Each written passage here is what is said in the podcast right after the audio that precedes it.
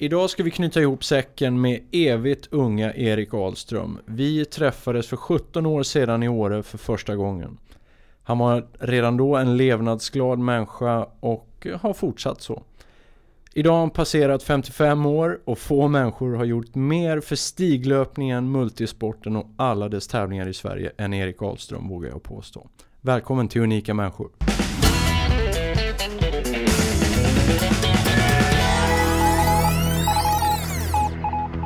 Unika människor presenteras av Compressport. Kompressionskläder av högsta kvalitet. Som lyssnare får du en rabatt på compressport.se med koden UNIKA. Välj Compressport för snabbare återhämtning, förbättrad prestation och för att förebygga skador.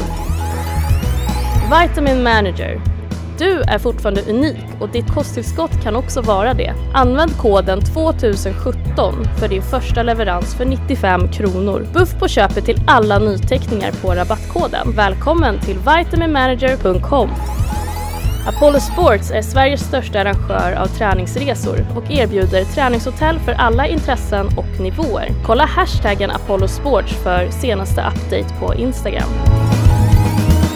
Superfruit, Nordens ledande varumärke inom naturlig och ekologisk supermat och råfoods. På superfruit.com får du som lyssnare 20% rabatt med koden GOJI. Tack för att du lyssnar. Nu kör vi!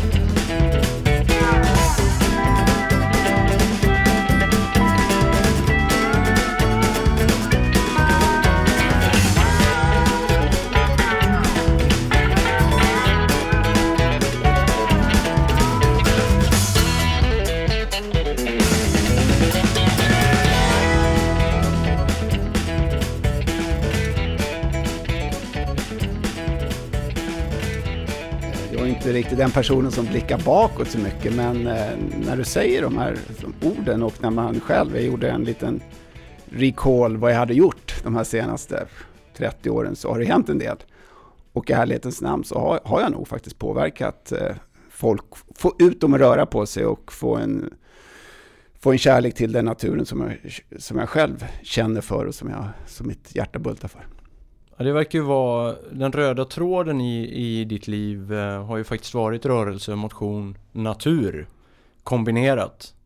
Eh, sen råkar du ha startat massa galna evenemang och multisporttävlingar och sådär men eh, det finns någon form av eh, högre tro på naturen som helande eh, medium eller helande, eh, ja, vad ska man säga, sak i livet? Ja, alltså jag märkte ganska tidigt också att det här med uthållighets och äventyrsidrott. Att det, är sånt, det fanns ju inte på när jag började för drygt 30 år sedan. Då var det ett helt okänt begrepp. Folk rynkade nästan på näsan att man skulle kunna tävla i fjällen. Skulle man kunna gå på skidor med stighudar uppför Kebnekaise-toppen? Det, var, det togs inte emot så med blida ögon varje gång. Eh, men för min del har det varit... Eh, ibland tävlar jag, ibland så är jag ute i naturen och inte tävlar, eller framförallt väldigt sällan tävlar jag själv. Utan det är bara ett sätt att få en extra morot och ge sig ut och tävla. Så att jag brukar säga att när man tävlar i någonting så tävlar man med två personer. Man tävlar med den bakom och man tävlar med den framför. Och många av de här tävlingarna har också varit i lag. Och det finns väl inget roligare än att göra saker tillsammans. Så det kommer vi säkert prata mer om längre fram också.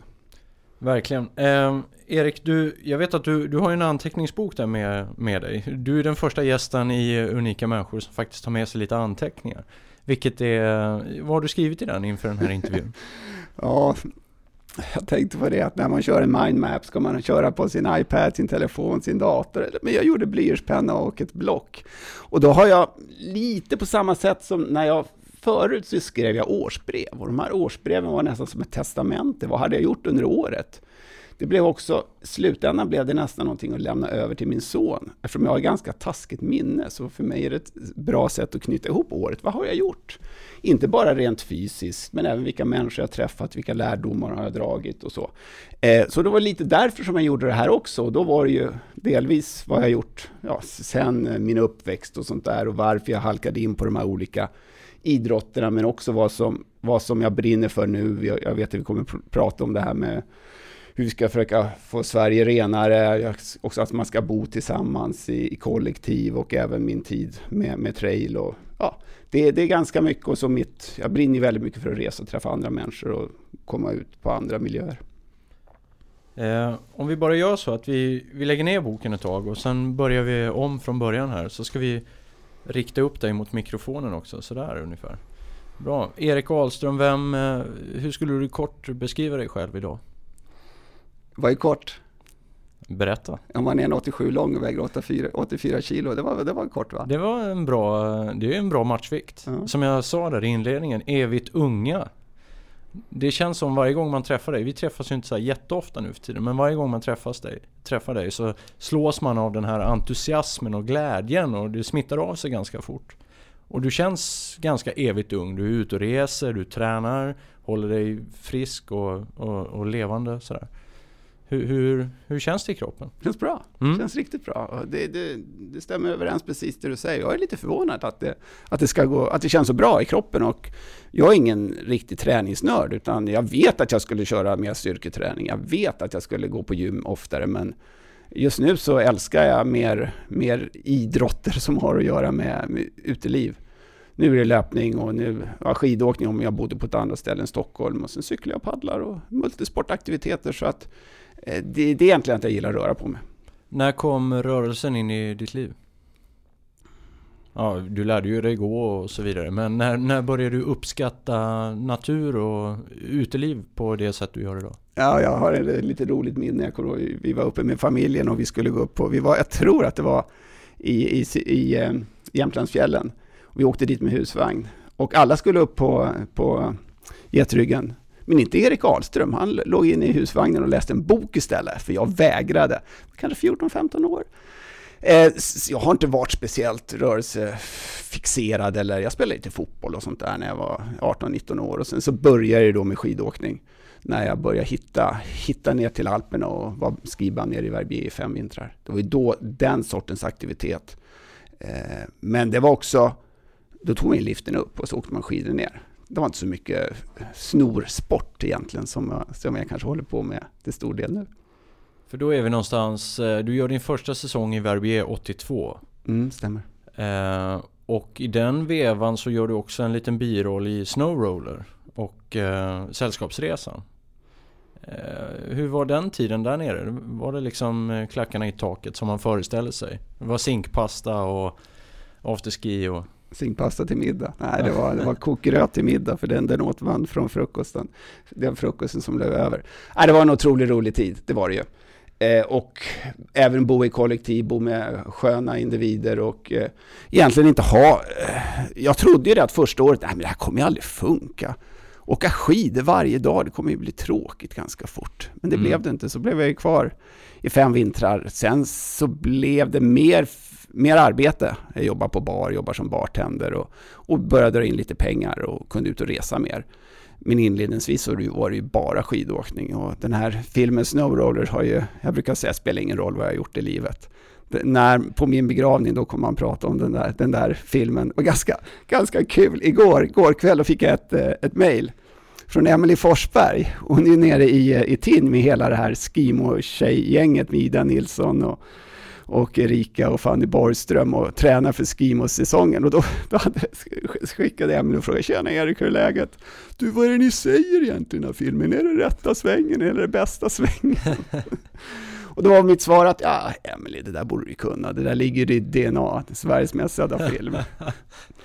Det var liksom... Eh, och vad spelades det där in? I Verbier? Ja, precis. Det Ja. Då säger jag att det var Kirchberg och det var ju 85. Året innan hade de faktiskt varit i Österrike för att spela in det, men då hade de misslyckats med, med själva manuset. Så då kom det här gänget ner till Verbier och eh, jag jobbar på en pub då, i puben i Verbier. Och de här killarna och tjejerna och tyckte det var roligt att dricka Moët Chandon, Klasse Möllberg och, och eh, Lasse Åberg och gänget. Och de hade egentligen inga duktiga skidåkare så de frågade oss bara, är ni intresserade av att åka skidor med oss? Ja, visst kan vi väl göra. Och på den vägen var det, så jag gjorde de här åttorna med, med Klasse Möllberg och var nere och hälsade på Felix nu nere i, i Mölle under tiden vi körde Kollaberg. Så det är många av de här Ja. som man har kvar minnena, men det är kul när, när man sitter i liften i Åre och eh, så sitter jag ibland bredvid någon 20-22-åring och så sitter de och tittar ner på någon skidåkare nedanför och så ropar de number nine, bend your knees eller ice bit och då sitter jag och garvar. Någon skulle bara veta, gubben som sitter bredvid, att jag var en av Det är lite generationsskifte där liksom. Ja. Men jag tänkte på det, det du sa där att eh, när man är på en sån, ett, ett sånt här ställe som Verbier till exempel i flera års tid, precis som jag var i Åre, så man träffar ju otroligt mycket människor.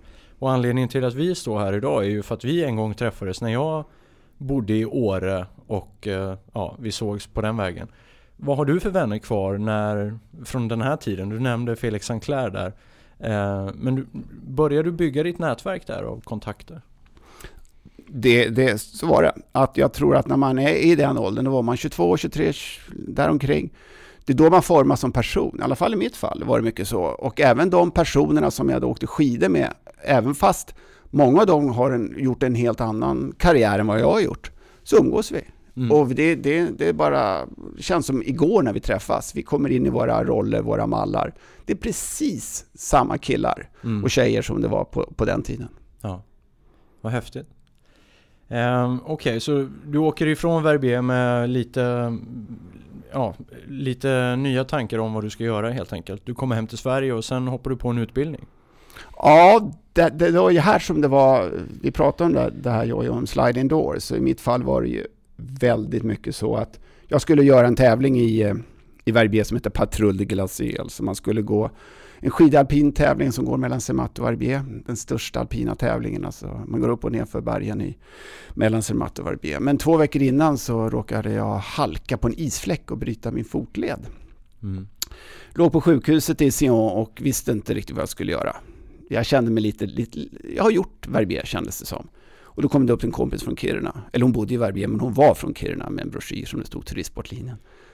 Så jag sökte till turistsportlinjen, hade inte en blekaste aning vad det var. Jo, jag visste ju vad Kiruna var. Jag hade varit uppe på skidor, Riksgränsen, ett sportlov och bara med dunjacka och jag tyckte det var kallt och bedrövligt hela tiden. Kom upp till Kiruna och det första jag gjorde var att åkte till Nikkaluokta och tog mig ut till Kebnekaise och gick upp, eh, eh, jag kommer inte ihåg om det var västra eller östra leden, det var kanske västra leden. Och stod på toppen och tittade, det här är inte sant det här är som Alperna i miniatyr. Finns det här verkligen i Sverige? Och då, då på något sätt som eh, någon slags gnista tändes och jag kan faktiskt inte säga varför. Delvis var det väl folkhögskola, det var jätteroligt de här två åren där uppe i Kiruna, men tempot var lite, lite långsamt. Du kanske märker, jag, jag gillar lite action och jag vill, att, jag vill inte gå och fika på, på de två fiken som finns i Kiruna varje eftermiddag. Jag ville göra saker. Och det var då som jag drog igång den här skidalpina tävlingen. Kebnekaise Classic då som hade sitt ursprung 92. Och det har ju blivit en, det var ju startskottet kanske på en eh, lång odyssé inom liksom eh, den här världen av tävlingar. Alltså du, jag, jag, ska bara läsa lite rakt upp och ner. Keb Classic då, sen var det Björkliden International eh, Mountain Marathon, Fjällräven Extrem Marathon, Eh, Åre Extreme Challenge, Åre War, eh, Teo, eh, The Endless eh, Odyssey, C2 City Challenge, Stockholm Kanot Marathon och sen finns det säkert fler där till va. Eh, vad tänkte du liksom i, i början på det där den där tiden? Det var liksom, det var nytt, det var en, folk, folk visste ju knappt vad det här var. Nej, Precis. Eh, och så är det ju inte i dagens läge om vi tittar på, om vi, ska, om vi kommer in på trailrunning till exempel senare, så nu finns det ju tävlingar överallt. Det är ja. helt fantastiskt vad kul att, att det finns så många stig, stigtävlingar egentligen runt om i Sverige, men på den tiden fanns det ju inte. Så mina, mina influenser och idéer från, från Crème Classic var ju att eh, det var ju Patrouille Glacé, men som jag skruvade om. Jag förändrade upplägget för att det skulle passa svenska förhållanden. Mm. Jag, jag, kände att man åker inte upp till Kebnekaise och kör en endagars tävling.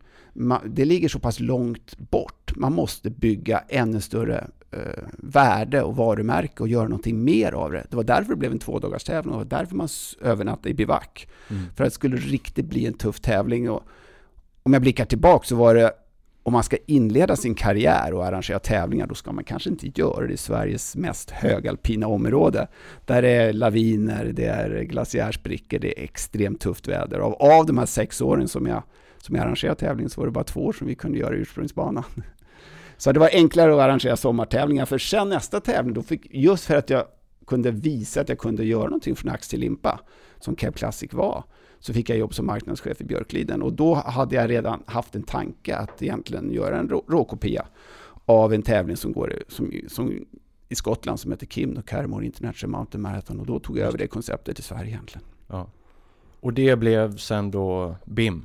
Ja, precis. Det Eller- blev BIM. eller- ja, ja. nu heter det ju BAM, Björklind Ja. Arctic Mountain Marathon och det var ju samma, samma upplägg. Fem var väl ungefär samma upplägg? eller? Ja, precis. Det var bara att Fjällräven var huvudsponsor och sen så Ja. när jag bodde i Åre så körde vi det i tre, fyra år i Åre.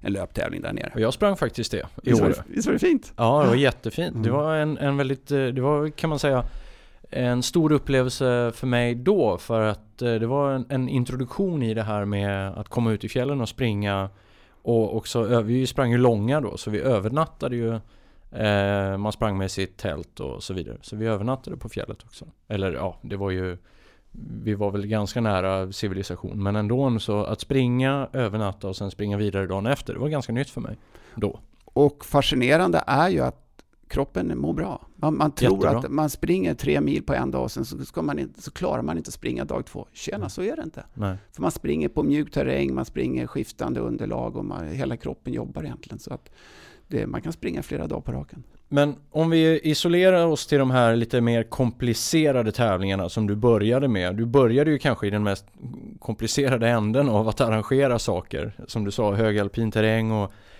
sådär. Vad, vad, när du ser tillbaks på det här liksom idag, finns det något som du skulle gjort annorlunda? Jag, tänk, jag kan ju inte jag tänker på den här Theo, den tävlingen. The Endless Odyssey alltså. Ja. Det var ju bland det häftigaste jag någonsin har gjort. Vad var det för typ av tävling? Alltså det var en tävling som gick från Narvik hela vägen ner till Luleå.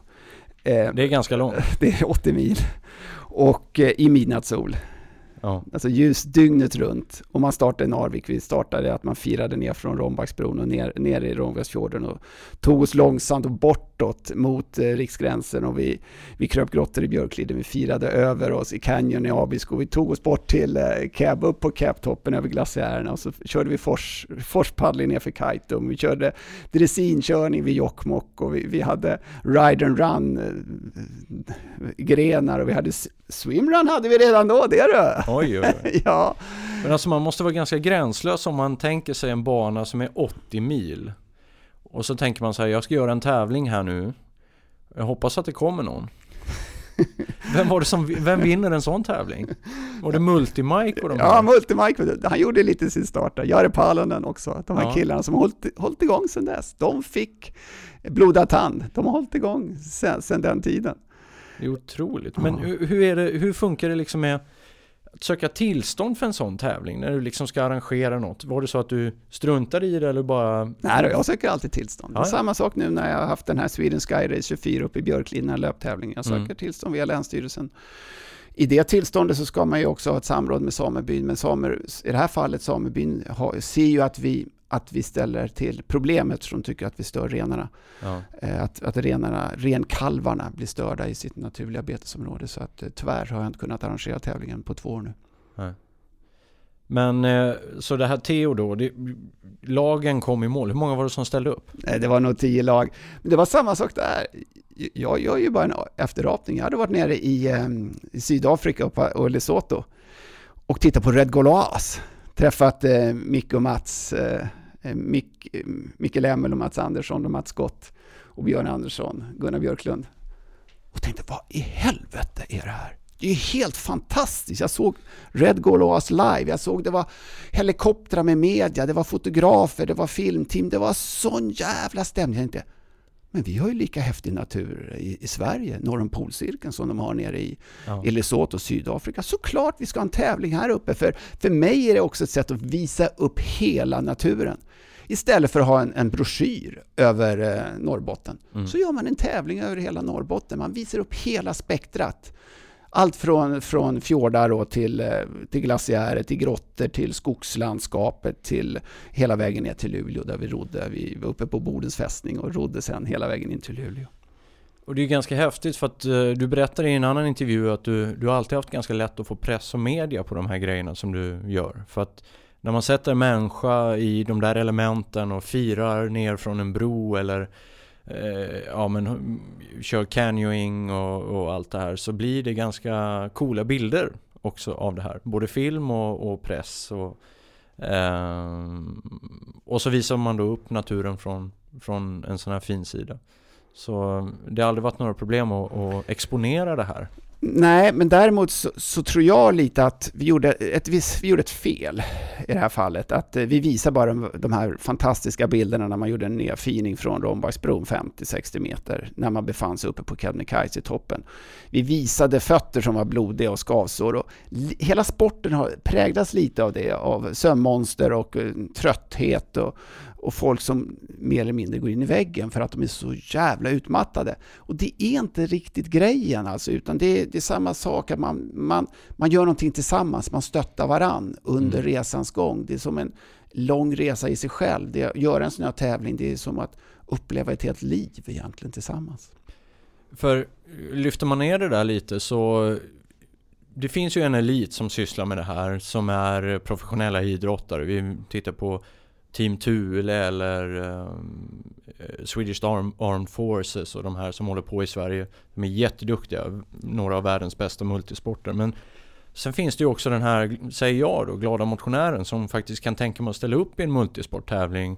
Men jag skulle aldrig ställa upp i en 80 mil tävling och då skapade du en tävling eller var med i ett gäng som skapade det här City Challenge i Stockholm som jag faktiskt körde också.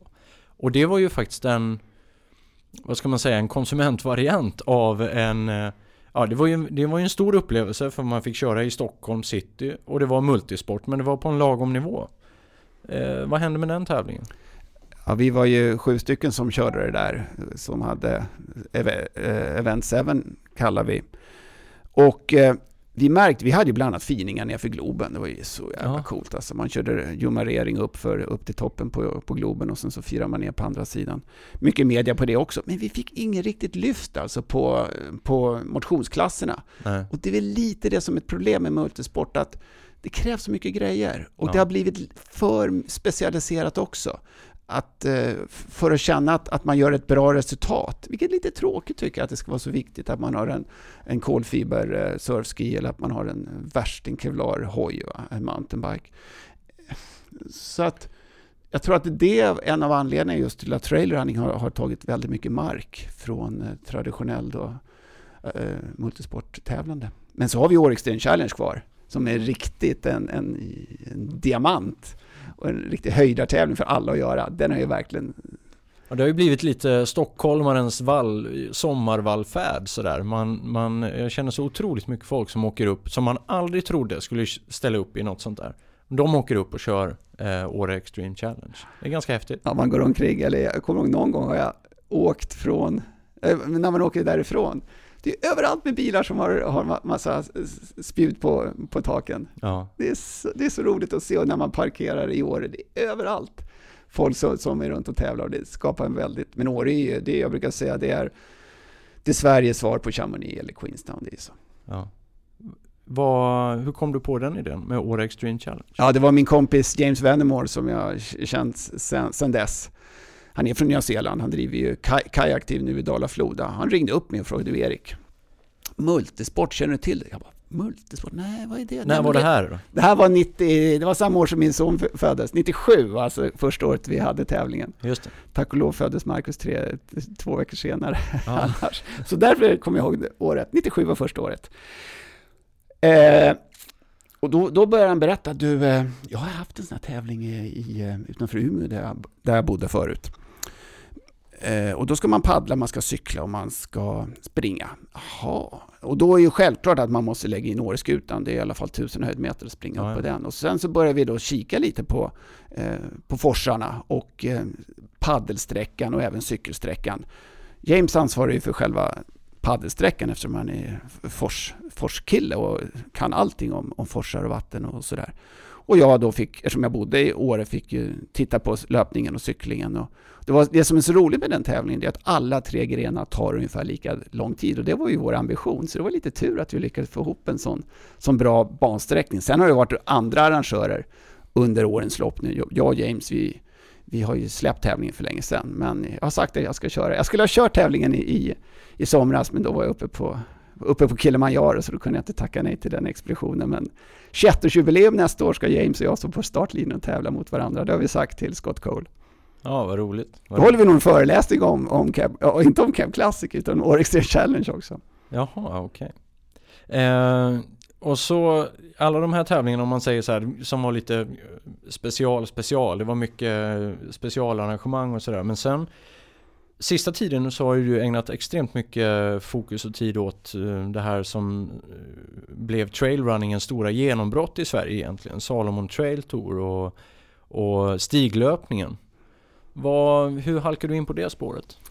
Eh, det var ju tack vare Salomon och Salomon har ju alltid varit, gått i bräschen. Jag satt och tänkte på när jag cyklade hit idag att Salomon är lite som Red Bull. Fast skillnaden mm. på Salomon är att Sablon har förbannade bra produkter, det har inte Red Bull. Så det Sal har ju i och för sig Red Bull i sitt el rätta element. Okej, okay, okej. Okay. Men då, vad de gör i alla fall, de, eh, och Salomon också, de pushar sporterna. Ja. De har sportat adventure racing, de, de har pushat alpin toppturer, de har pushat i framkant och kanske inte alltid varit framgångsrika. Det var en tävling som hette Salomon Cross Adventure eh, som var en multisporttävling och så tog man även fram ett koncept där man hade Eh, som man körde Winter Adventure. Det blev, så jag lärde känna de här killarna på, på Salomon och så ringde de upp mig och sa du Erik, eh, du är ganska flitig på sociala medier, du har bra nätverk inom den här idrotten. Skulle du vilja vara med om och starta trailrunning i Sverige tillsammans med tio andra personer som hade handplockats runt om i världen.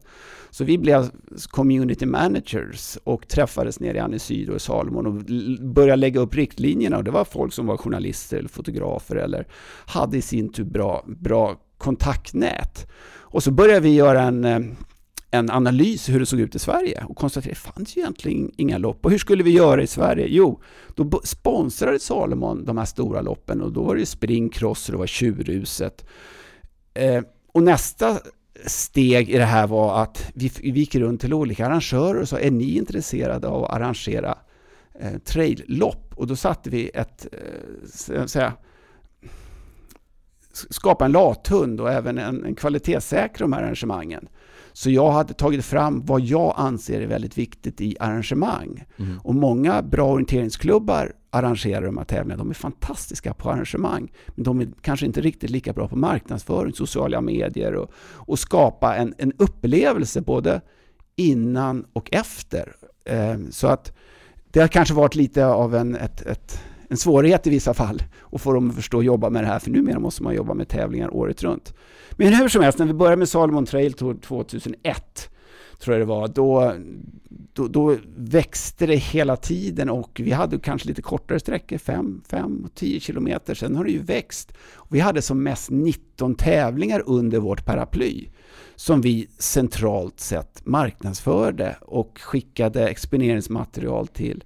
Vi hade hemsidor, vi hade Facebook. Det här är bara i Sverige, eller hur? Ja, precis. Ja. Och andra, de här andra aktörerna, till exempel i, om vi tittar på USA eller Spanien eller Frankrike, de kanske gjorde andra saker som mer var anpassade till sin marknad. Eh, men vi jobbar ju med de här tävlingarna, vi jobbar ju också då med duktiga löpare.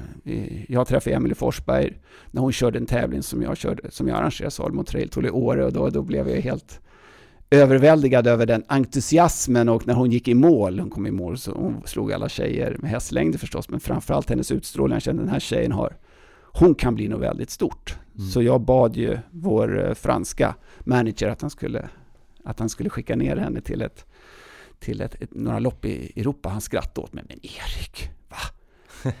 Sluta nu, va? Det finns väl inga duktiga, det finns inga berg i Sverige. Det är bergen har vi i Centraleuropa. Så.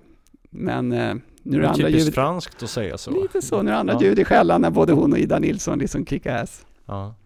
Men du, jag tänker på det att eh, det är ganska häftigt av ett varumärke. Jag menar, när Salomon började göra de här fantastiska trailskorna och produkterna som många av oss har använt genom åren. Eh, jag tror många av er som lyssnar också. Så att man sträcker ut handen till communityn och hittar en sån som dig, en ambassadör och en som ska driva det här och få fart på folk. Att dels köpa ett par trailskor och upptäcka naturen men sen anmäla sig till ett lopp och så här det jag tycker det, det är ganska speciellt att göra det. det. Det är ett speciellt form av förhållande man får till en målgrupp. Och eh, jag brukar väl säga att eh, eh, bland det roligaste som finns, det, jag försöker vara runt på tävlingar. Jag springer omkring med mina koskällor och får, får folk att ha breda leenden och heja på och verkligen skapa en stämning. Men jag går omkring på nummerlappsutdelningen och tittar vad, vad har folk för skor? Ja. Se, har de asfaltskor? Så går jag, går jag nästan och rycker i dem och säger du, du kommer inte ha en schysst upplevelse, du kommer inte ha kul. Kom över till, till vårt, du får låna dojor. Du får låna dojor gratis.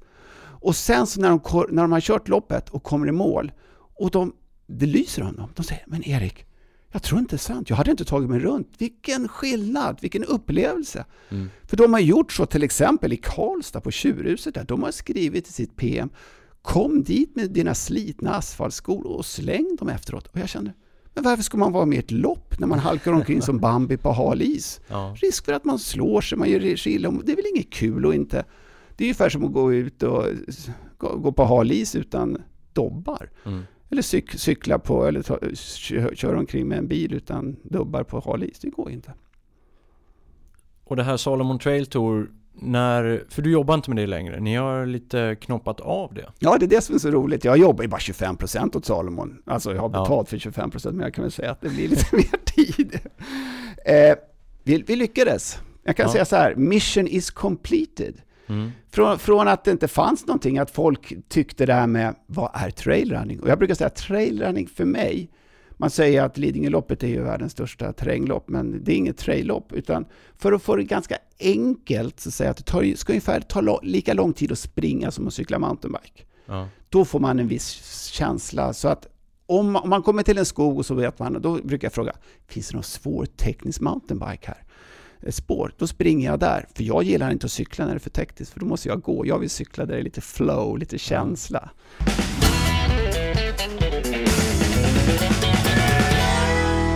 Som jag sa, vi hade som mest 19 tävlingar, så gick vi ner till, eh, till 10, så nu hade vi 6. Då kände vi, nu är det tävlingar överallt. Det Mm. finns lopp, det finns träningsgrupper. Team Nordic Trail har mer än 20 träningsgrupper som bara håller på med stiglöpning i hela, i hela Sverige.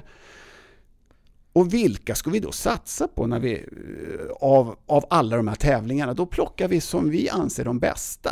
Och då kan vi säga, då har vi Kullamannen som, som är riktig storytelling som är bland det läckraste man kan göra. I alla fall det läckraste man kan göra i Sydsverige. Och så har vi då vårt eget lopp uppe i, i Jämtland som Mm. vi då bygger Salomon 27K som vi bygger tillsammans med Patrik Nordin som har hela den här fjällmaratonveckan och där bygger vi som ett community och en, en bra festival och stämning under egentligen under tio dagar. Så vår målsättning är inte bara att ha vårt lopp utan även vara närvarande där under hela veckan och visa våra produkter, ta folk ut på community runs, ta dem över Ridvare, ta dem upp, upp för Otfjället och testa vertikalen i år eller köra sprintlopp. Så det är verkligen, redan nu tycker jag man ska boka in hela den veckan för den är riktigt kul. Och eh, så, så vad, liksom jag tänker så här, vad, vad är nästa steg för Salomon då? Om man har gjort den här resan, nu är det bara att rida på den här vågen och se till att folk fortsätter springa i, i, i naturen. Ja, och vi vill ju också, vi märker ju att eh, just asfalt och vi har ju då City Run, vi har ju en tävling som vi kör i centrala Stockholm också här i april. Att många av de här, de här personerna som springer kanske asfalt, springer grusvägar och, och springer elljusspår, vi vill visa dem att det finns flera olika möjligheter. Men vi har ju tagit fram fantastiska bra asfaltskor också, som Max King springer med bland annat och sånt där. Så att Mm. vi breddar oss, eh, men vi har inte alls samma stora muskler som jättar som Asics och, och, och Nike förstås. Men eh, ja, det är riktigt bra asfaltdojor också, så det, det rullar på där med. Jag tänkte vi skulle lämna tävlingsarrangerandet ett tag och, och eh, prata lite om det här med att resa och bo och förflytta sig. Du har ju bott, är det 15 eller 20 år i Åre? 18, 18 år? tiden Ja. går. Mm. Och, eh, men du har en ganska utpräglad eh, Stockholmsdialekt. Ja, du är det, född i USA. ja, precis. Jag är född i USA. Jag tror att eh, det är därför jag heter Erik också, för att eh, om mina föräldrar är svenskar. Men de visste inte om de skulle stanna kvar i USA eller om de skulle, eller de skulle flytta till Sverige. Men de beslöt efter, jag hade bott där ett år, att de ville tillbaka till Sverige. Så det är Mm. lite, jag tror att det kanske kan ha att göra med att jag är lite rotlös. Mm, mm. Eh, I alla fall. Och då sin- hamnar ni i Stockholm? Ja, precis. I, i, i Täby är jag uppväxt i. Då. När eh, bestämde du dig för Åre då? Det var ju att eh, jag var i den här, alltså jag var i en riktigt stor metropol, en riktigt gigantisk eh, storstad som heter Björkliden. Ja. Eh, som ligger då 10 mil norr om Kiruna. Och där jobbar jag som marknadschef och där träffade jag då min sons mamma som heter Tina. Och vi, jag hade varit där i tre år och hon hade varit där i sex år. Vi kände att vi ville närmare, vi närmare våra vänner och närmare släkt och även komma närmare Stockholm helt enkelt. Jag brukar säga det bästa med Stockholm är att det är så enkelt att åka härifrån. Ja, ja. Eh, då fick vi jobb, bägge fick jobb i, i Åre. Just det. Mm. Och så jobbade jag på, ett, jag jobbade på ett hotell som heter Årevidden där. Just det. Några år. Eller ett år bara blev det. Sen drog jag faktiskt igång mina de här tävlingarna och jobbade heltid med dem. Åre Extreme Challenge, Åre Vår och Teo. Eh, så det blev, men jag har lite svårt att vara egenföretagare och, och eh, så jag gjorde kanske bara tre, fyra år och sånt där. Mm. Jag har aldrig jobbat heltid på något annat företag. Jag har alltid haft en massa olika. Mm. Jag tror inte det är nyttigt att jobba 100% på ett enda företag. Men sen gjorde du en liten session på Korpen. Ja, och innan dess hade jag faktiskt jobbat på eh, någonting som... Eh, jag jobbade med utbildningar på eventutbildningen i Åre och även på Lärcentrum och drog igång distansutbildningar och sånt där. Mm. Och sen så började jag med föreningsutveckling på Korpen. Vet du vad det står för? Nej, berätta. Svenska Motionsidrottsförbundet. Just det. Det, det är specialförbundet inom RF, då, Riksidrottsförbundet, som egentligen håller, det enda specialförbundet som håller på med motionsidrott och hälsa och friskvård. Det är lite häftigt och det var därför du säkert sökte dig dit också. För att ja. du kände att det låg nära din, eh, din passion. Ja, och få med folk att... Och det, det är en, vissa kanske tycker att det är lite underligt att jag håller på med så här äventyr och upplevelseidrotter. Och så helt plötsligt skulle jag börja jobba för Korpen. Men för mig är det inte så stor skillnad. Eh, utan det, har, det är rörelseglädje. Ja. Vara utomhus. Nej, inte bara utomhus, men rörelseglädje kan man säga. Vad uträttade du under dina år på Korpen? Mycket var, det var coacha mycket föreningar, vara runt i dem och skapa entusiasm, feelgood-känsla, visa olika möjligheter med bidrag och hur ska, vilka, vad ligger i pipen, vilka trender finns nu och eh, även titta på evenemang i slutändan. När jag flyttade ner till Stockholm jobbade jag med evenemang och åkte omkring och körde utbildningar med föreningar för att lyfta våra arrangemang helt enkelt. Hur, eh, vad är Korpen för typ av förening idag, eller organisation? Ja, det, det är som eh, en av de största eh, specialförbunden inom, inom RF, ligger strax under fotbollsförbundet och har uppemot 400 föreningar runt om i, i hela landet. Mm. Och även en, en före, föreningarna växer väldigt mycket även inom ungdomsverksamhet tack vare det här idrottslyftet då, där man jobbar med ungdomar 16 till 25 år. Så regeringen stöttar och eh, ger bidrag till, till föreningar som vill jobba med, med, med ungdomar för att, att, de inte ska sitta still egentligen. Mm. Hur kommer det sig att du slutade där? Det hade att göra med, det var flera skäl. Eh, det största skälet var nog att, att eh, jag ville ut och resa. Ja. Jag ville, ut och, jag ville inte vara hemma i Sverige under tre månader, november, december, januari. Så då åkte jag till Nya Zeeland i fjol. Ja. Och eh, köpte en liten skruttig husbil, åkte omkring och hade en resa som, som fortfarande, att jag svävar när jag tänker på det. Ja, när man följer dig i sociala medier då blir man nästan förbannad ibland. du får verkar... plocka bort mig. du verkar ha det jävligt gött när du är ute på dina resor. För mig är, är resandet ett sätt att också göra det oväntade. Jag brukar, folk undrar ibland, men hur har du råd att resa så mycket? Då brukar jag säga, ja men jag reser inte som de flesta andra. Till exempel jag var nere i Italien nu, då, då betalade jag nästan ingenting för, för flygbiljetter med Ryanair. Jag hyrde en bil, kostade tusen kronor för två veckor att hyra en bil. Mm. Jag hade till och med med tält, så jag tältade. Många gör ju så när de tar semester, vad gör de? åker ut till Arlanda och tar en stor stark och en räkmacka och lagt, lagt 200 spänn redan där och så fortsätter det. Men jag bor hos kompisar, jag tältar, jag, jag försöker hålla en, en... För mig är själva res, resandet att vara borta viktigt. Mm. Och även då få in olika fysiska aktiviteter. Jag brukar inte gå ut och äta dyrt eller gå, ut, gå, gå på krogen speciellt ofta. Och eh, nu står du inför dörren för en ny resa. Ja, det ska bli jättespännande. Vi ska åka till Sydamerika. Vad ska du göra? Berätta. Jag ska åka med rosa bussarna och mm. jag ska vara lite som praktikant. Praktikant när man är snart 57 år, 50, 57 år gammal. Jag ska alltså åka till Peru och Ecuador och åka runt med rosa bussarna en månad och se om, om jag trivs med dem och om de trivs med mig. Så kanske det blir mer jobb i fortsättningen sen. Vi får se. Det ska bli jättespännande. Har du varit i de här områdena tidigare? Nej, jag har varit i Brasilien tidigare Ja. och nej, inte på västkusten i, i eh, Sydamerika. Men jag såg också att du skulle göra någon fantastisk resa i februari. Ja, det blir nu att när jag kommer tillbaks från, eh, från där ska jag faktiskt åka till Sri Lanka och sen så ska jag iväg och, och paddla. Jag ska åka till Sri Lanka med min flickvän Karina Mm. och sen så direkt efter det åker jag ner till Indonesien och, och paddlar i, i, i sådana världsarv som Mm. jag trodde knappt inte existerade. Så att det, det är som eh, paddla omkring med små julgranar överallt. Eh, nej, det, det kommer också bli en fantastisk resa. Sen får vi se vad som händer när jag kommer hem i slutet av eh, februari. Kanske jobba lite.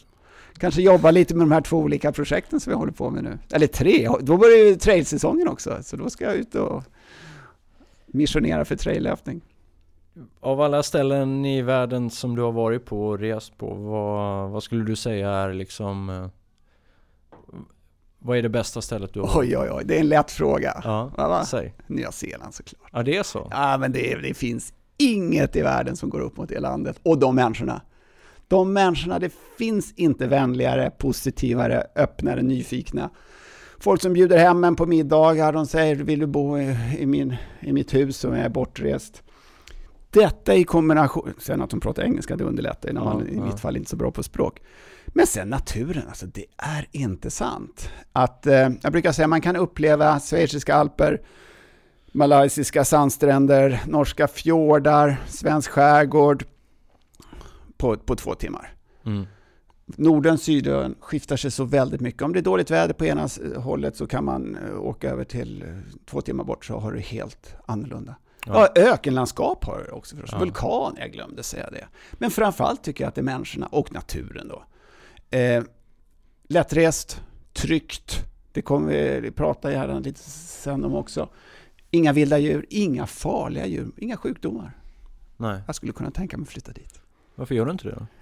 För det är så förbannat långt bort. Och i grunden och botten är jag svensk, men jag är inte svensk november, december, januari. Nej, nej.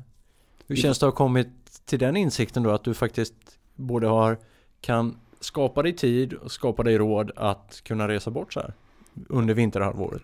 Ja, man borde ju vara världens lyckligaste person, men jag, det är inte så att jag alltid gör high-five med alla som jag träffar på gatan, jag lovar. Eh, jag tänkte vi skulle prata om ett ämne som eh, har kommit upp lite Jag såg det första gången, jag hade aldrig tänkt på det innan Jag såg det första gången i dina sociala kanaler eh, Ett begrepp som eh, Jag vet inte om det är du som har skapat det Men det får du berätta eh, Men det kallas plogga Vad är Mm. plogga för Det var något? faktiskt Karina, min tjej nere i Göteborg, som hittade på namnet. Ja, Det beror på hur mycket tid vi har. nej, berätta Ja, men det kom igen, ursprungligen kommer från att jag har varit väldigt engagerad när jag bodde i Åre. ja. Jag startade städdagar där, för jag förstår inte att man, kan, att man slänger skräp.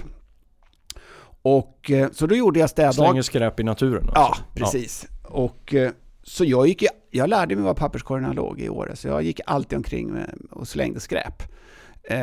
Jag är medveten om att kanske när man är på semester så, så förlorar man omdömet lite, då slänger, slänger man mer.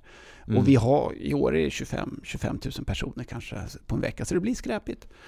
Men det, det accepterar inte jag. Jag förstår inte varför ska man slänga någonting som är värdelöst och egentligen så, så innebär det att man slänger i det i någonting som också är värdelöst, Mm. alltså i naturen. Eh, så då startade jag olika städdagar och det var ju, det är ju extremt enkelt och det är någonting som jag uppmanar folk att göra runt om i hela landet som lyssnar på det här. Hur svårt ska det vara? Jo, vad gör man? Man går ner och pratar med sin lokala mathandlare och de ställer ju självklart upp med, med hamburgare och festisar och, och mat och grillar. Man kanske pratar, i mitt fall så pratar jag med Åreby och turistföreningen, de hjälpte också till.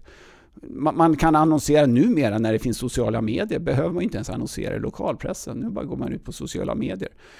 Eh, och sen så bestämmer man sig ett speciellt datum och sen så träffas man helt enkelt och då har man lite plastpåsar med sig och sen så går man ut och plockar skräp och sen så har man fått med det lokala näringsliv som tycker att det är en superbra idé. Kan man lotta ut priser eller man kan, ja, fantasin sätter egentligen bara gränser där. Så att det där höll jag på med i år och gjorde både på vår och höst. Och en av de finaste presenter som jag fått när jag fyllde 50, det var att jag fick en papperskorg. Eh, som nu finns utanför Åre turistbyrå. En Okej. stor sån här allmogemålad som Börje Salmings eh, eh, syster hade, har målat. Så den står där. Och jag blev ju alldeles jättevarm i hjärtat. Jag vet inte om min son som var 15 år då tyckte det var riktigt coolt att ha en farsa som hade papperskorg utanför Han, turistbyrån. han kommer börja tycka det är coolt nu kanske. Jag tror det också. Ja. Eh, och eh, de fortsätter med sina städdagar i år. Så flyttade jag i alla fall ner till, jag har bott här nu i Stockholm i tre, tre år. Vi konstaterar att här går det ju inte att plocka skräp själv, för här är det så skräpigt hela tiden. Jag skulle inte göra någonting annat än att plocka skräp. Så att, eh, och då skapades egentligen det här namnet då, att man plogga står för plocka skräp och springa.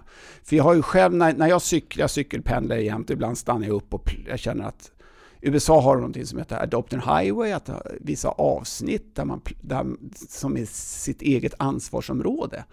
Att det är där som man plockar upp skräpet. Så det har jag gjort ibland och jag har sånt pendel cleanup, Instagram och även försökt, jag pratar med Håll Sverige Rent och Oskar Kihlborg som också går i bräschen för det här och vi har försökt hitta olika samarbeten. Och, eh, men jag känner att nej, vi får börja på gräsrotsnivå. Och då får jag börja med det nätverket som jag själv har. De som, som är som mig, som tycker att det här är en viktig fråga. Mm.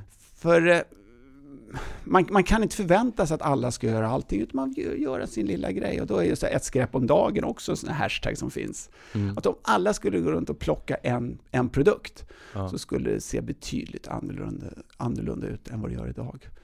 Eh, så då är det här med plogging, det är egentligen att man ska plocka skräp och springa.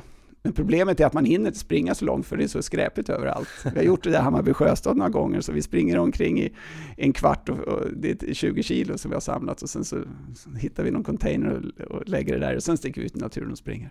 Ah, okej. Så det blir lite som en drog också. När man en, de här personerna som inte hade gjort det här, det var Miranda Kvist, de här på Ja. TNT. För de börjar plötsligt, ja men är det verkligen så här mycket skräp? Ja, och. Om man inte har riktigt uppmärksammat det tidigare. Jag har det problemet att jag, jag ser det hela tiden. Att, och jag kan inte riktigt slappna av. Jag, vet inte, jag har fått en viss fobi, så jag måste, när jag cyklar, vad- ska jag titta? Ska jag titta upp i himlen istället för ner i backen? Ja. Så du, du blir besatt av de här eh, papperslapparna och, cigarettpaketen och eh, allt möjligt Vet du hur många ci- cigaretter eh, som det fimpas eh, eh, i naturen? Ja. Eller här Per- ute, två- 2,8 miljoner per dag. Va? Ja. Jag tror det var den siffran jag hade, det var helt otroligt. Det är jävligt mycket. Ja. 60% av allt skräp är cigarettfimpar. Och jag brukar väl säga att eh, det, det finns flera orsaker till att, att det skräpas ner. Eh, en orsak är ju att det, att, att det är lite brist på, brist på respekt. Det är Mm. attitydsfrågor och sånt där. Men också delvis skulle finnas mer papperskorgar. Jag brukar säga i Nya Zeeland, extremt rent. Där får ungdomarna eh, clean kiwi. De, de lär sig från, från början att man ska inte skräpa ner. Det finns inget skräp där. Nej. Och då är det så också att är det rent så förblir det rent. Om du går in på en ren toalett i Sverige, då går du ut därifrån och lämnar den ren också. Går du in på en skräpig toalett så, så, så kanske du skräpar ner. Ja. Och där är forskning gjort gällande att om, om du... Det finns något som heter Broken Windows eh, Broken Windows i New York. Det var så att det var mycket kriminalitet och vandalisering och sånt där. Då bestämde borgmästaren att nej, nu ska vi få slut på det här. Vi ska få slut på, på kriminaliteten och sånt där. Hur gör vi? Jo, vi ska se till så att det, att det är snyggt och rent. Vi ska ha papperskorgar, vi ska ta bort all graffiti. Vi ska se till så att det plockas. Det ska inte vara något skräp där. Helt plötsligt så försvann kriminaliteten. Folk började umgås med varandra på ett helt annorlunda sätt än tidigare. Det är också en, en trygghetsfaktor.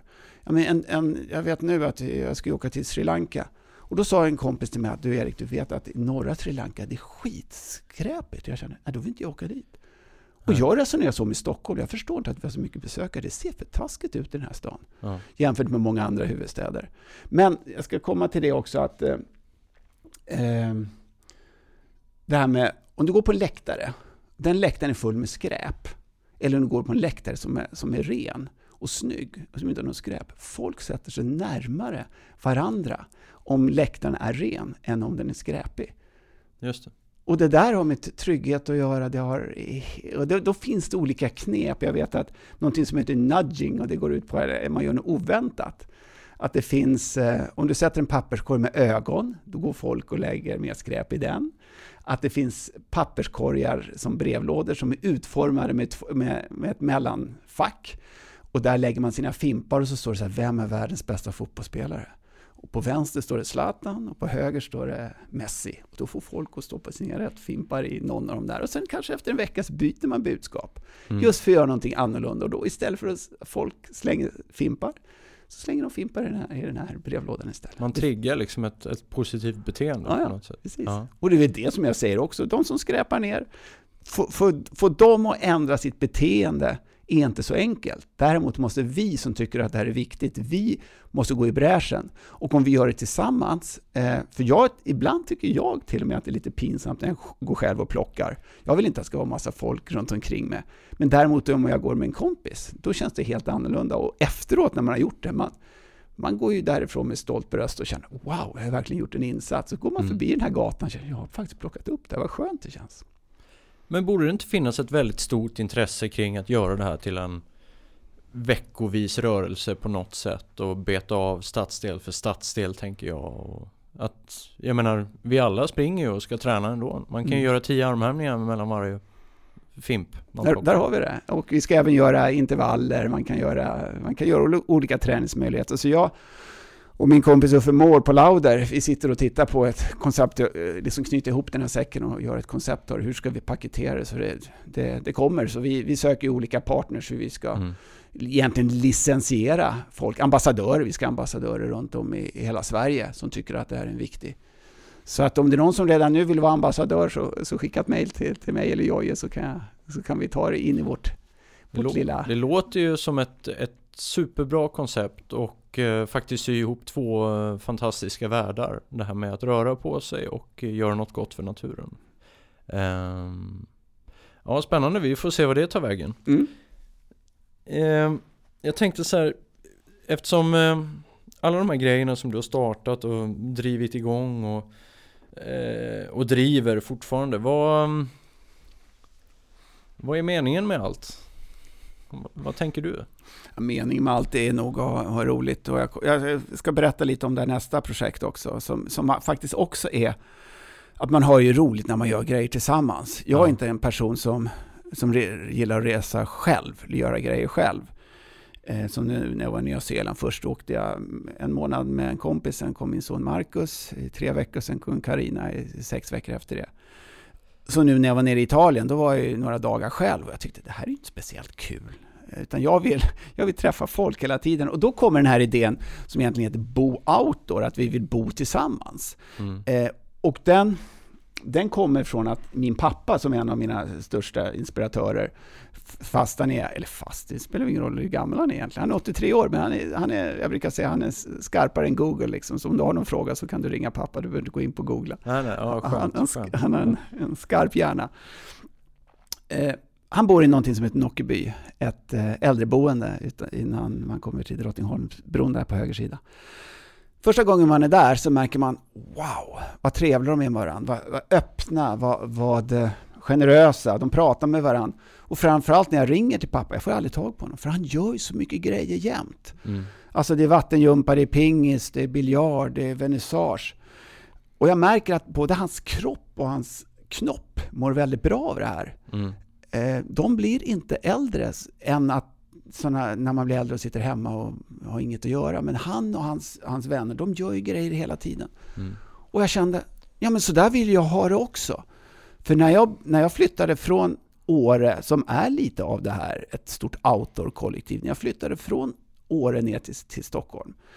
Bland det första jag gjorde gick jag och handlade i Sickla, i, på ICA där men det hände något väldigt konstigt jag är. Det var inte alls som att när jag går och handlar i ICA i Åre, där kan jag stå och prata med människor i timtals. Ja, men när jag kommer till Sickla, jag står och tittar, när dyker mina vänner upp? Det var inte en chef som var intresserad av att prata med mig såklart. För jag är en, jag är en, ingen känner ju mig. Eh, och då kände jag så här, jag vet inte ens vilka som är mina grannar i, i, i Sickla. Vad har de för intressen? Vad vill de göra? Så då kände jag, jag vill egentligen, jag vill bo som pappa eh, med likasinnade, men jag vill bo med likasinnade som har outdoorintresse. Så därför har jag nu och två kompisar, bland annat Lena, Lena Bergman och en kompis som heter Olle, vi har startat något som heter Bo Outdoor. Och vi försöker att hitta mark för att kunna bygga ett, ett slags boende där sådana personer som oss eh, bor och eh, ja, egentligen i sina vanliga lägenheter, men också att man kan utöva sina aktiviteter. Det ska vara ett gym där, det ska vara lite som Holiday Club eller Copperhill, den känslan när man kommer in i en foajén, en stor öppen spis, kan vara en ja. klättervägg, kan vara ett ställe där man står och skruvar sina långfärdsskridskor, kan vara ett ställe där man slipar skidor och sånt där. Eh, närheten av naturen som man kan pendla in till storstad. Så det håller vi på med, men just nu är det en sån extrem byggboom i hela, hela landet så det är svårt att hitta någon, någon passande mark eller, eller att det ska men vara vi någon... pratar ett seniorboende? Nej, eller, vad är det nej, för... nej. nej. Men jag, jag vill ju flytta in dit imorgon, men, ja. men det kommer ju ta fem år innan det här blir förverkligat. Om det inte är någon som har någonting redan nu, man kanske kan bygga om det lite. Mm. Så en form av eh, ja, outdoorboende för likasinnade själar eh, på något sätt. Det om jag tänker, jag har läst lite om Nockeby-communityn och jag har också haft en, en långväga släkting som har bott där. Och jag har hört att Nockebys äldreboende är fantastiskt på många sätt. För att de, det är just den här typen av communityn. Mm.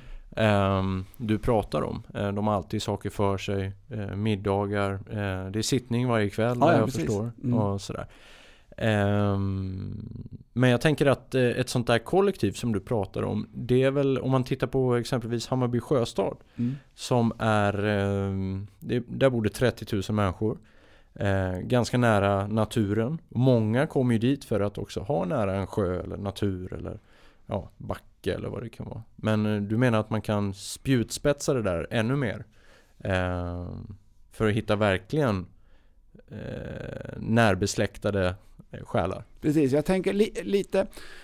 En av... Eh, hur det var i Åre, då, jag tänkte på det när, när Mark gick i skolan där. Jag, jag kände ju nästan alla föräldrar och varför gör man det? För att det är ett litet område, man känner föräldrar, man vet var de jobbar. Mm. Man, man, kan, man träffar dem på, på helt naturliga platser. Allt från ICA till eh, i skidbacken till längdspåret. Men det gör man inte eh, i, i Stockholm. Eh, och jag tror inte man gör det i Hammarby sjöstad heller. Det finns Nej. inga naturliga mötesplatser och det är det som det här skulle kunna vara. Och det här skulle också kunna bli som ett, ett showroom, skulle kunna bli ett hotell, det skulle kunna bli ett gym. Man skulle kunna väva in mer community-tankar och det är lite det som många nya bostadsformer går utifrån det också. Man ska ha gemensam bastu, man ska ha gemensamma uthyrningsrum och man kanske ska ha en trädgård på taket och sånt där. Så att eh, vi jobbar mer och mer mot att leva mer tillsammans. Men hur långt ifrån storstan och varför är det viktigt att det här ligger nära storstan? Nej, det, jag tror att målgruppen finns ju i storstan. Många som bor i singel, singellägenheter nu vill, vill egentligen bo i det här sortens, det här sortens boende. Och eh, eh det är det här som det finns flest folk. Men jag vet mm. inte riktigt i vilken, hur stor diametern ska vara. Hur långt utanför Stockholm, Göteborg eller Malmö som det skulle kunna funka. Vi har ju startat en hemsida nu som heter booutdoor.se och även Facebook-sida och sånt där som folk får skicka in om de är intresserade eller om de har marker eller om de har något gammal vandrarhem eller hotell eller som de skulle kunna tänka sig bygga om. Men det gäller att det, att det är ett område som det finns nära sjön, det ska finnas nära stigar, kanske helst skidspår. De här bitarna som jag anser är viktiga. Mm. Eh, sen kan det vara att man har en gemensam bilpool, att man har gemensamma cyklar och sådana saker också. Men eh, får ni något intresse där? Ja, det, det, det, alltså ringa till en kommun, det, det är bland det hopplösaste man kan göra. Dels vet man aldrig riktigt vem man ska prata med och sen när man kommer dit så, så märker man att vi är unika. Utan, eh, vi är unika men det är så många andra som kanske har mer pengar och är mer professionella i sitt bemötande. Men vi jobbar, vi samarbetar med några som heter Bovieran och Balder som är våra partners i det här. Så att vi har ju väldigt stora muskler egentligen. Vi bara märker att vi, vi har inte riktigt hittat platsen ännu. Nej. Jag har platsen i huvudet men det kanske inte finns i verkligheten. Men vilket spännande koncept. Det hade jag, jag hade ingen aning om det där. Så att, eh, det där var väldigt roligt. Och ja, kul det... också att lyssnarna här får eh, bjudas in i tanken. För uh -huh. att, Det känns som eh, spontant som något som skulle kunna flyga faktiskt.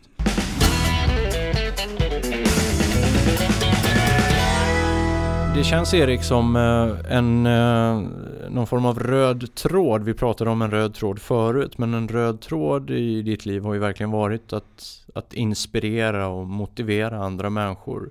Du gör det på lite olika sätt. Och jag vet att du nämnde, innan vi slog på micken här förut, så nämnde du en eh, speciell händelse som där du hade inför, inför din träning, eller du tränade inför att gå upp på Kilimanjaro. Och Eh, då gick du upp och ner i Hammarbybacken och, och sen hände något spännande. Ja, ja nej men eh, man ska försöka vrida om dygnet då när man går upp på Kilimanjaro så att eh, man går ju på natten sist och då hade jag gjorde resan med Vitsärk med Ola Skinnebo så kom en del sköna tips. Och då sa han, ja men gör det på natten. Så jag och Karina då, vi bestämde att eh, starta klockan 12 på natten och gå i 20, 20 vändor upp och ner. Var det här alltså på sommaren eller vintern? Ja, det var på sommaren. Det var, det var i somras. Ja, i somras. Mm. Ja, runt midsommar. Vi åkte resan i, i midsommar. Och framförallt så är det vardagsäventyret som jag vill slå ett slag för också. Bara gör något oväntat. Och vi gjorde den här, den här turen och det var, det var otroligt häftigt att se ljuset över varje varv. Det är 82 höjdmeter Hammarbybacken. Mm. Eh, och det skiftar hela tiden, miljön. Att helt plötsligt så blir det lite mörkare och eh, då sinnesstämningen på en själv också blir lite, man blir lite mer dämpad. Och eh, sen så när det börjar ljusna, när solen börjar komma upp, helt plötsligt börjar man själv fyllas av en annan entusiasm och livsglädje och man ser hur solen börjar titta upp över kyrktopparna och man ser Hammar, Nackareservatet, man börjar se djuren igen och det börjar låta annorlunda, det börjar lukta annorlunda. Man, man använder hela sitt sinne. Så, så jag uppmanar människor som lyssnar på det här, prova någonting. Ge, ge er ut på natten, prova med pannlampa nu. Stig ut och spring en reflexbana. Sitt inte in och glo på TV en fredagkväll. Stick ut i naturen eller gör någonting helt annorlunda som ni aldrig har gjort tidigare. För ah, det ska inte vara så, så, så svårt. Och det, jag gillar att göra, prova på annorlunda grejer. Jag var ute och paddla här bara igår var det. Ja, igår var det. Liksom första gången jag vinterpaddlade. Det var skithäftigt när det snöade och var dåligt väder och sånt där. Men det var det vi skulle återknyta till, just det här entusiasmera. Och då hade jag gjort det här och jag hade skrivit det här på, på min, eh, min Facebook-sida att jag hade gått upp och ner för Hammarbybacken och jag tyckte att det var, det var förbannat häftigt att se hur man mentalt sett fungerar. Fysiskt är det självklart inte speciellt märkvärdigt att gå upp 82 meter, men även hjärnan går lite på repeat. Man ville gå samma sträcka upp, man ville gå samma sträcka ner. Man hade den här lilla stenen som man la i den här lilla koppen för att hålla koll på hur många varv vi gjorde och sådär. Och bestämde vi oss att ja, om två varv så ska vi käka en macka. Så jag hade i alla fall eh, skrivit om det här och så ringde en kille, Olle Lundström ringde upp mig och frågade Erik, Erik, mina, min, min son och hans två kompisar vill göra precis som du. De, de vill göra den här, den här nästa helg och vilket varv, vilka varv gjorde du? Så de gjorde precis samma tur och deras föräldrar, de tältade på toppen på Hammarbybacken då. Jag tyckte precis så, så vill man göra. Lite som, jag lyssnade på Oskar Kilborg här också, att han jobbar ju också med, med ungdomar och försöker få, få dem ut i naturen. Och jag hoppas att jag kan lyckas entusiasmera. Jag skulle jättegärna jobba med sådana projekt också. Vad tror du vad finns det för kraft i, i naturen och, och människans förhållande till naturen? Tror du att det finns en, en stark inneboende kraft i, i naturen som kan på något sätt förena oss eller göra oss till bättre människor? Ja, utan tvekan. Alltså, om, om, man, om man gör en fysisk aktivitet, om man kommer från olika kulturer, om man, eh, och, om man paddlar ihop eller klättrar ihop eller gör någon fysisk ansträngning, helt plötsligt, då tar man ju vara på, man, man, det viktigaste då är ju att, att göra det här ihop och inte vad man har för, för, för hemskheter i bagaget eller i bakfickan. Utan nu ska vi nå det här målet tillsammans. Så att, bara, bara sitta och titta in i en öppen eld, det, det är ju magiskt. Ja. Man, man klär ju av sig själv, man blir ju så, som naken på något sätt. Alltså att man öppnar upp sig. Det, det, och, och sen så bara komma ut. Bara för mig, och jag känner att bara få vyerna, och jag brukar säga om de här fem sinnena, det är som att sträcka på sig. Det, det är som att ta ett stort djupt andetag när man kommer ut i naturen. Jag ville bara fråga dig, du som har varit runt i Sverige så himla mycket. Om man ska resa i Sverige och upptäcka fin natur, om du får välja ett, en som, ett sommaräventyr som du ska göra i Sverige. Och sen får du välja ett vinteräventyr. Men vi börjar med sommaräventyr. Vad, vad skulle du göra då om du fick obegränsat med tid och kanske också lite pengar? Det här är en sån här fråga som, som självklart är jättesvår. Eh, delvis beror det på sällskap. Ja. Det beror på eh, vädret och det beror på humör. Jag brukar, det var lite samma när jag bodde i Åre, att vad ska jag göra? Jag är ganska spontan. Och det, idag så, och jag, jag, älskar den här perioden när man kan både, på morgonen så kunde man skate upp i Ullådalen och sen så efter det så kunde man åka lite alpint och sen så när det började bli för varmt då kunde man kanske till och med paddla eller man skulle kunna till och med springa. Det var en riktig multisportdag. Eh, så, så den där frågan är, du måste omformulera den lite, du måste vara lite mer specifik tror jag. Okej, men eh, om man säger så här, hur såg en perfekt Ja det kanske du sa, om jag skulle säga en perfekt dag i Åre för ja, Erik Wahlström ut. Ja, det, var, det hade vi den där majdag när folk tycker att det är skit egentligen. Men när det varit kallt på natten, man är uppe och skejtar uppe i Ullådalen. Och sen åker man lite alpint och sen så där på vårsluttningen och åker lite filsnö och sen så på eh, så kanske man cykl, cyklar eller paddlar. Ja, och sen kanske man springer. Det är inte en vanlig dag, det är det såklart inte. Men det är en perfekt dag? Det är en perfekt dag. Och det här avslutas med en, eh, en middag av något slag eller? Ja, det kan det alltid vara. Mat ja, är alltid roligt. En kall öl på terrassen oh, eller? Lockande. En bastu. En bastu, ja. Mm. Härligt.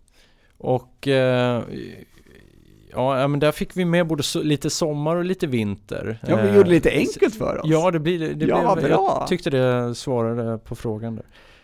Um, jag tänkte så här, Erik, vad om uh, 50 år då kanske inte du lever längre. Nej, så kan det nog bli. Så kan det nog bli. Mm. Vad, vad vill du att eh, folk ska komma ihåg av dig? Vad vill du ha lämnat för, för mark på den här jorden? Ja, du vet vad det är, det är sällskapsresan.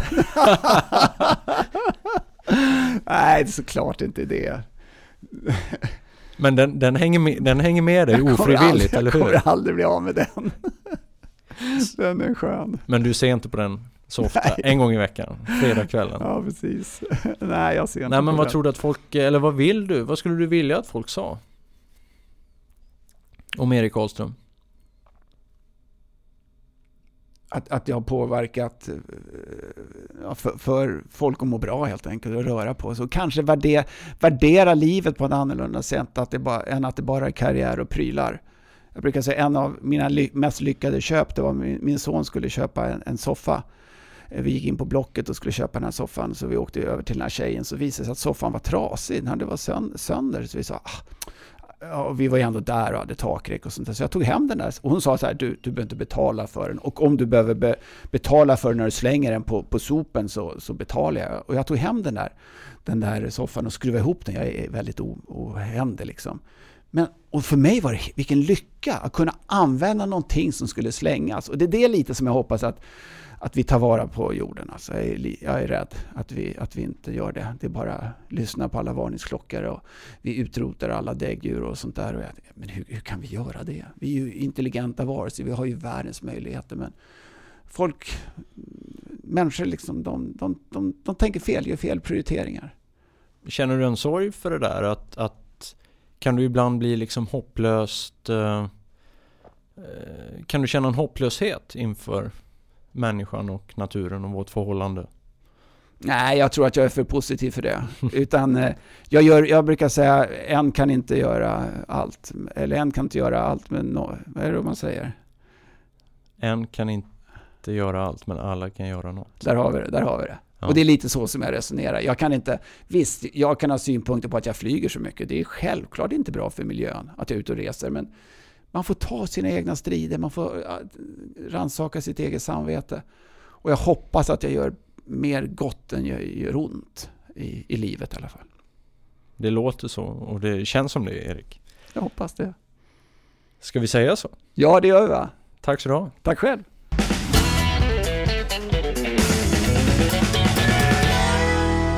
Har lyssnat på podden Unika människor med Jojje Borssén i samarbete med Compressport, Vitamin Manager, Apollo Sports och Superfruit.